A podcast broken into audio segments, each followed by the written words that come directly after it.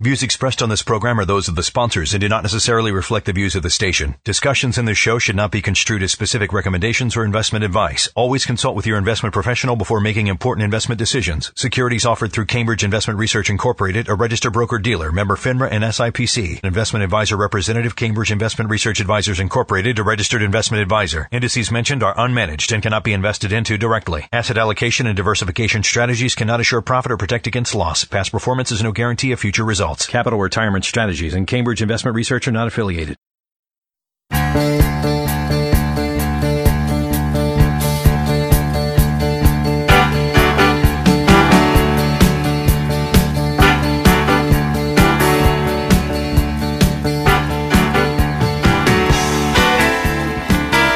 right, welcome to Plan for Life Now, episode number 77. Dave, how are you doing? I'm good. We are doing a podcast ahead of schedule. Ahead of schedule. I, I, I don't. I will not call it an emergency podcast because it's not an emergency, but it is one that I basically said you and I should do a podcast off schedule just because of what's going on right now. It's it's interesting and worth talking about. yeah, I mean, sometimes we do a podcast and we have very little to talk about. So why not go ahead and do an extra one when you have something worth talking about? Uh, I think that makes a lot of sense. Hey, first of all, before we dive into all of this, I wanted to apologize to our listeners for my audio quality in the last podcast. It really, for lack of a better term, it really sucked. but when you don't realize the audio quality is, is not good until after you've done a half hour podcast, there's not a whole lot you can do about it. Um, not that everybody really cares, but what happened was my microphone that I use wasn't picking up the audio. So it was my laptop, which is several feet away from me picking up the audio. So if you're wondering why Dave sounded so good and I sounded so lousy, that's it. That's, that's why it was last time. So, Right. Which oh, I would be if these podcasts cost people who listen to them any money, any subscription fee whatsoever.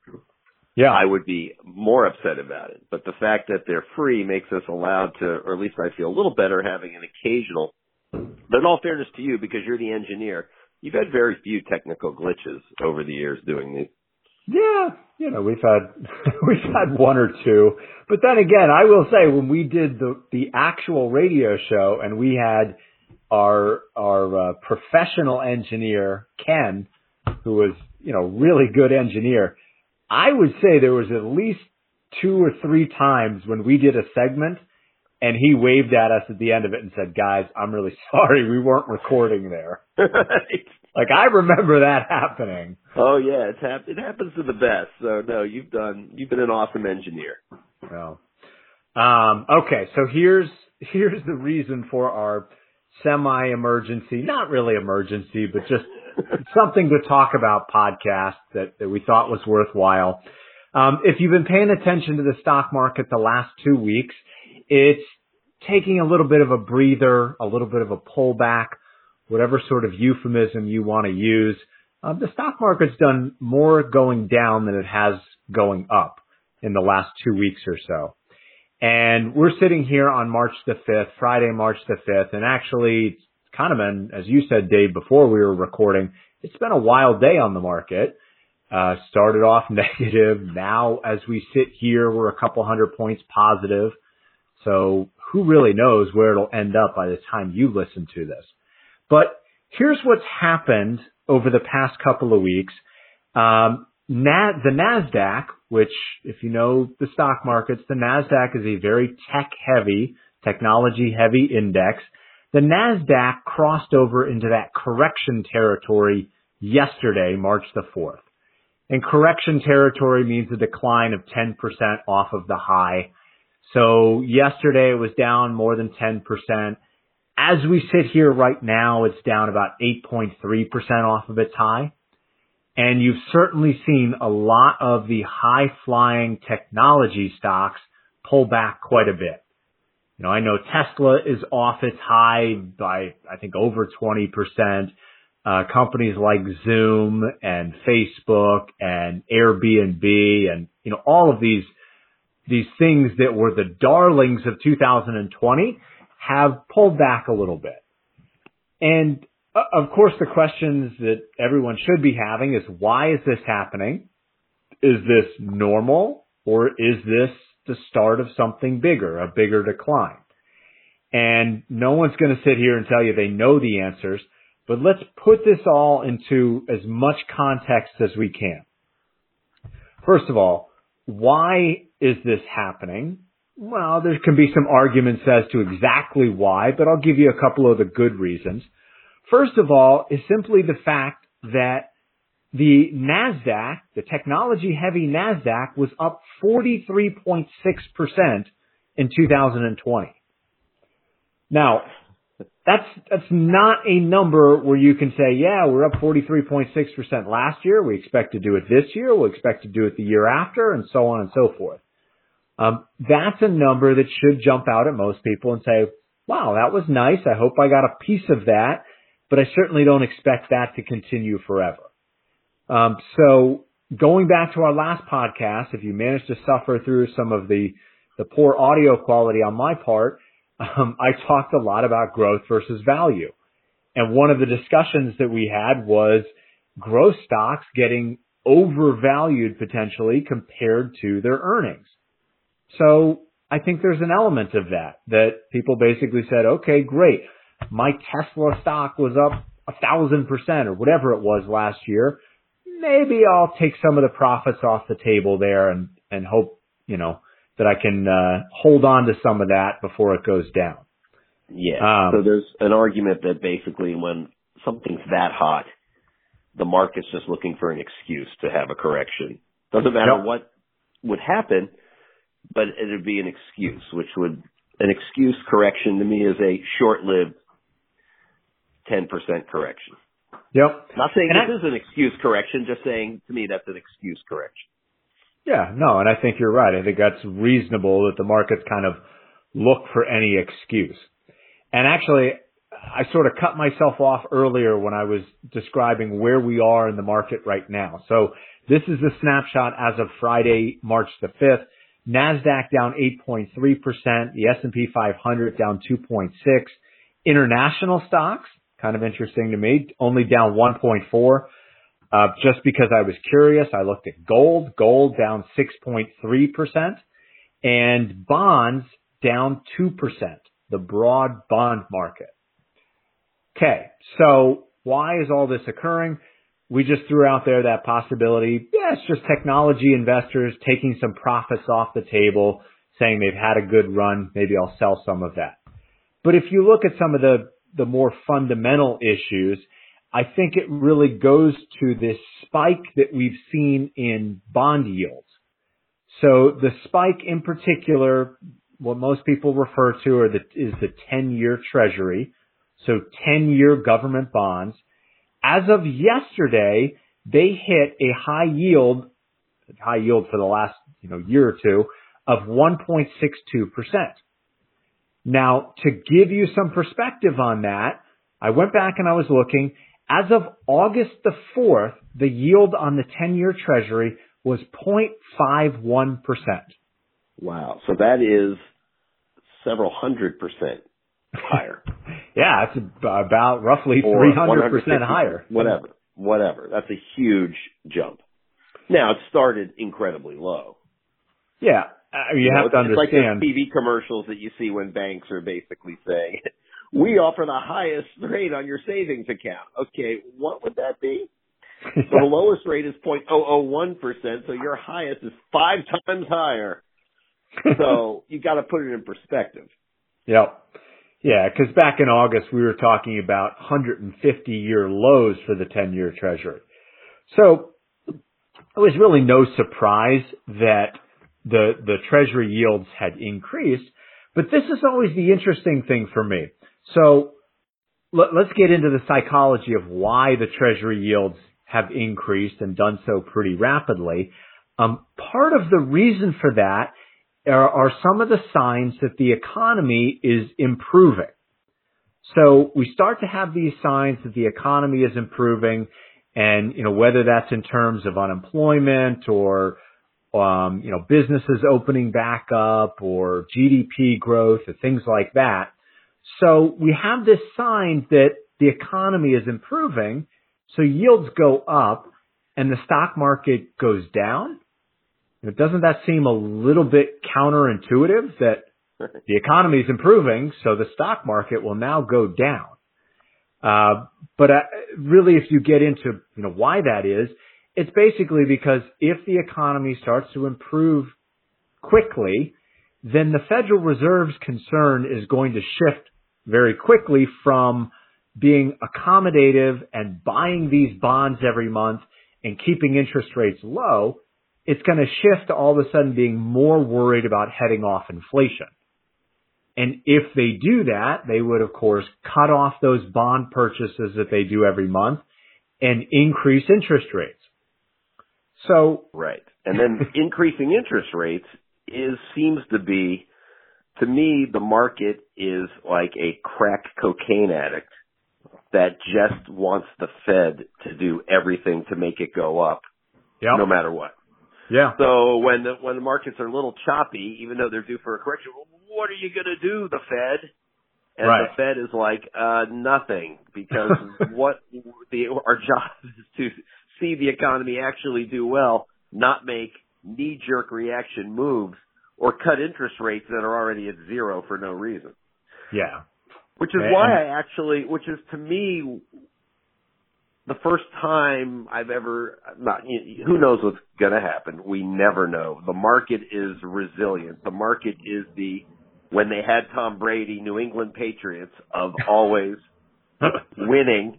Right. But the reality is, if you were to, you know, this looks like the kind of scenario where the market, the economy really is going to take off. You know, I'm, and I'm not this is not a political comment at all.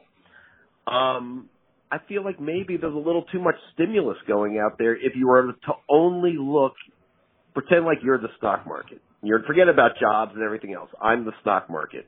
Yeah. Is all this 1.9 trillion stimulus, but by the time you hear it, it may have been passed, so we don't know what it's going to be exactly. That to me is adding fuel to the fire of the notion that interest rates are going to go up with the economy being supercharged. Yeah. Yeah. And I mean, when you add in that government spending to the economy already starting to recover, you know, I, I think that's where the rate increase fears come from. Today's jobs um, reports was overweighted. It was a good jobs report and it was overweighted on the hospitality restaurant industry. Yeah. To now, me, looking like ramping up for you know, an opening that is certainly is going to come, whether it's in a month or in three months. Now, I, you know, to, to play the devil's advocate there, on the flip side, that we are still below the employment numbers that we saw pre-pandemic. And we've also heard a lot of talk about the, the inequality of this pandemic on affecting certain segments of the population more so than others. Um, so Dave, you and I might say, hey, you know, things look pretty good to us. Um, but there's certain people who are still unemployed who are still really hurting there. So, you know, I don't know the right answer for, for the stimulus or not, or how much we need. Oh no, or, I'm not knocking the stimulus at all. I'm taking it from the point of view the stimulus is in fact, when you read most things I read is you're better off having more stimulus in the long run to help the economy, and if you overdo it, oh well. Right. It's still okay in the in the long run anyway, or you know. So that's not my point. My point is if we're are we looking at an environment where we actually see some inflation in the next year and a half between yep. now and the next year and some interest rates going up. So yeah. Um and that environment looks to me like it might happen, which doesn't mean you sell all your stock. But it does go back to me thinking, hmm, all those value managers who fund managers who thought they were going to lose their jobs, maybe not. they might be saying, hmm, I guess I don't have to get my resumes out immediately. Um, but when we had last podcast discussion of value versus growth, sort of leading into this little podcast of, you know, at some point value is going to if the long term 20 year numbers are, you know, equal. Yep. At some point that equalness has to occur. And this seems like a good recipe for the value to catch up to the growth, not over, you know, over a, a longer period of time for that shift to occur. I, I agree. And I mean, I think you sort of touched on this, um, a little bit with your crack cocaine analogy there.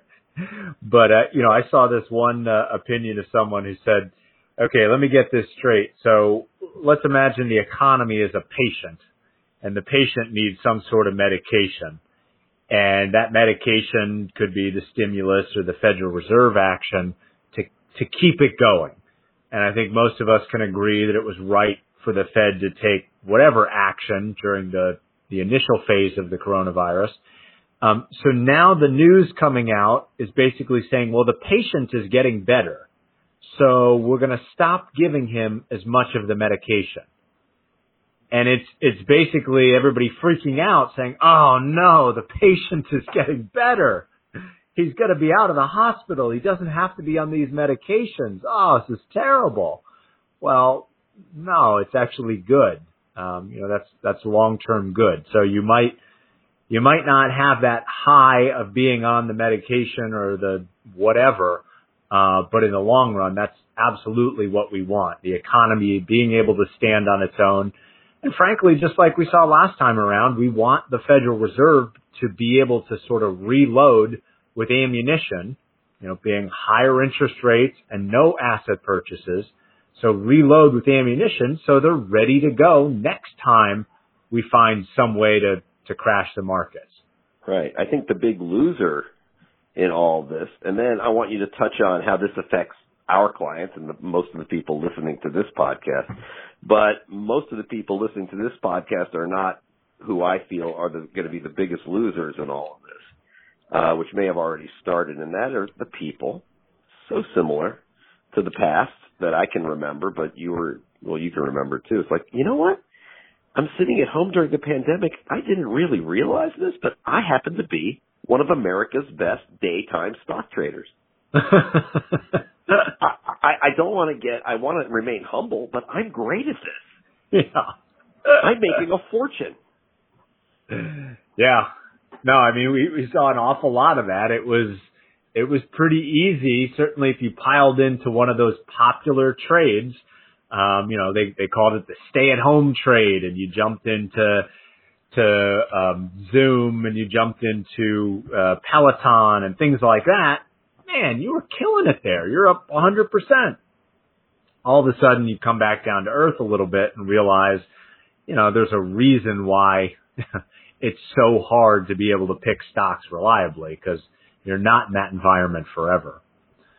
Um, now I already forgot, Dave. What did you say? You yeah, oh, you wanted me to touch on the perspective of pulling back to our yeah. clients and people who are listening to this podcast for the most part. Well, I, I hope this doesn't surprise any of our clients that we're basically going to say you you don't need to be making any moves, taking any action, doing anything, you know, immediately to to be able to deal with a correction like this. Because remember the way that we set up, hopefully this sounds you're hopefully right now you're sitting there kind of rolling your eyes saying, "Gosh, Steve, Dave, I've heard this from you guys so many times, but it can't hurt to hear it again." you know, the way that we set up all of our plans is first of all, we want to make sure that we have enough guaranteed income coming in. Um, so we view this as income from pensions, social security, annuities, things that we know is going to come in month in, month out, regardless of what's going on out there. So you, you basically cover your essentials with that. The next step up from there, we want to make sure that we have enough money in short-term, high-quality bonds. So we don't want to be risking it with emerging markets bonds or high-yield bonds, you know, all that kind of stuff. We want to be in some pretty high-quality, shorter-term stuff so that if the stock market is down, you know, what did I say? The S&P 500 down 2.6%. Really, that's, that's nothing. Remember last spring, we were down almost 34%. Right. We want to know if that happens again, do we have enough money in bonds or cash or whatever it is that we can avoid selling stocks while they're down? And when we talk about while stocks are down, we're not expecting the stock market to recover in six months like it did last year. I'll just I'll reiterate that that's not normal. You don't normally expect to recover from big losses in six months.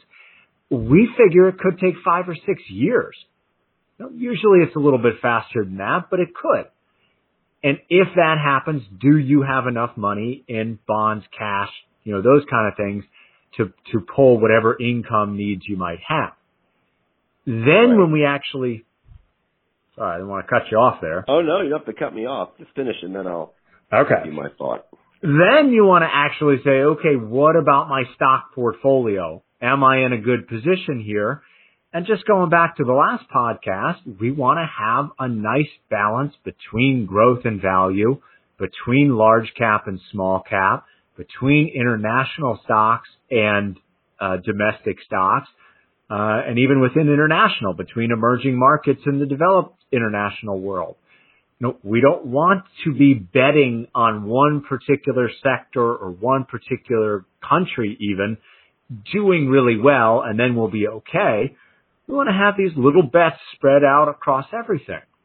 And when you when you look at it like that, you've taken care of the guaranteed income, you've got money in bonds, you've got this nice diversified portfolio, you know, short of a really bad Great Depression type of scenario, there's not a whole lot that can go wrong with your your portfolio. Right. I was gonna I was gonna jump in and say one of the headlines of 2020, besides obviously how hot the stock market was, would be this headline that would get lots of clicks on the internet. Three words: bonds are dead. Why are we in bonds, guys? I heard they were dead. Right.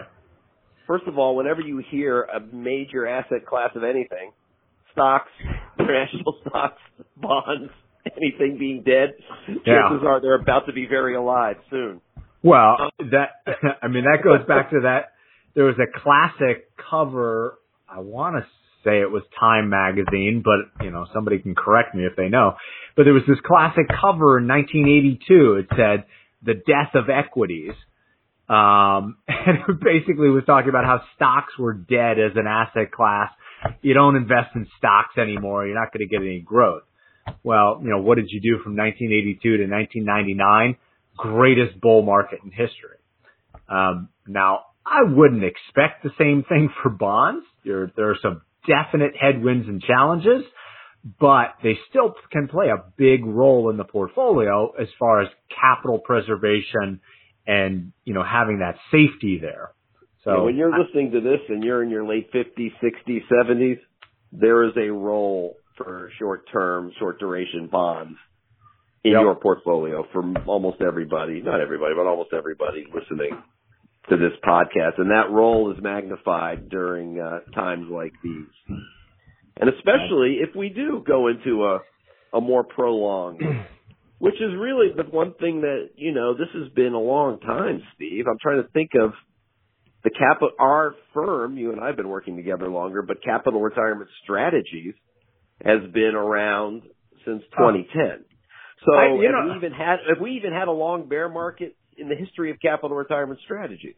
no, because basically all along from the financial crisis up until the coronavirus decline, we had we had declines and we had some that even got to the point of 19%. And we're just talking on the S&P 500 here but never actually crossed into bear market territory.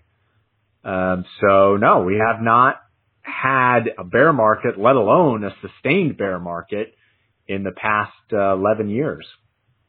You know, we've, we've told our clients during these events, the latest being last about a year ago, to not panic and sell things when they're low um, and for all the reasons we've gone over a million times on this podcast and in person with people.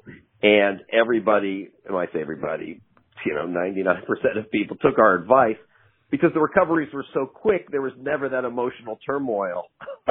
you said it was going to come back, you know. Look, can you give, no one's even saying, can you give me the speech twice? Right. Because the recoveries have been comparatively in history very quick. Yeah. But at some point, since we plan on having capital retirement strategies around for decade after decade, and one of those decades, I'll just be a picture on the wall, but you'll still be around. But we'll have, and we're going to actually have a prolonged bear market. Right. And it's, that's going to be the ultimate test for every financial advisor who does what we do is to keep clients on course. But like you said, you already said earlier, the recipe to keep you on course. And we're always planning for that. And we're not saying this is going to be that, but you know, it, is interesting what's going on right now. It's it's definitely there's this is a fundamental kind of thing where a lot of these little blips on the screen have not been so tied to the fundamentals. I don't think. Yep. I think others have been emotional. All right, Dave. So much for being a short podcast. That one was probably average to above average length, but that's okay. I think uh, nobody will mind getting a free podcast that went a little bit longer than expected. And they can turn it off whenever they want. That's the beauty of podcasts. yep. All right. Thanks for listening. We will check in again with you soon.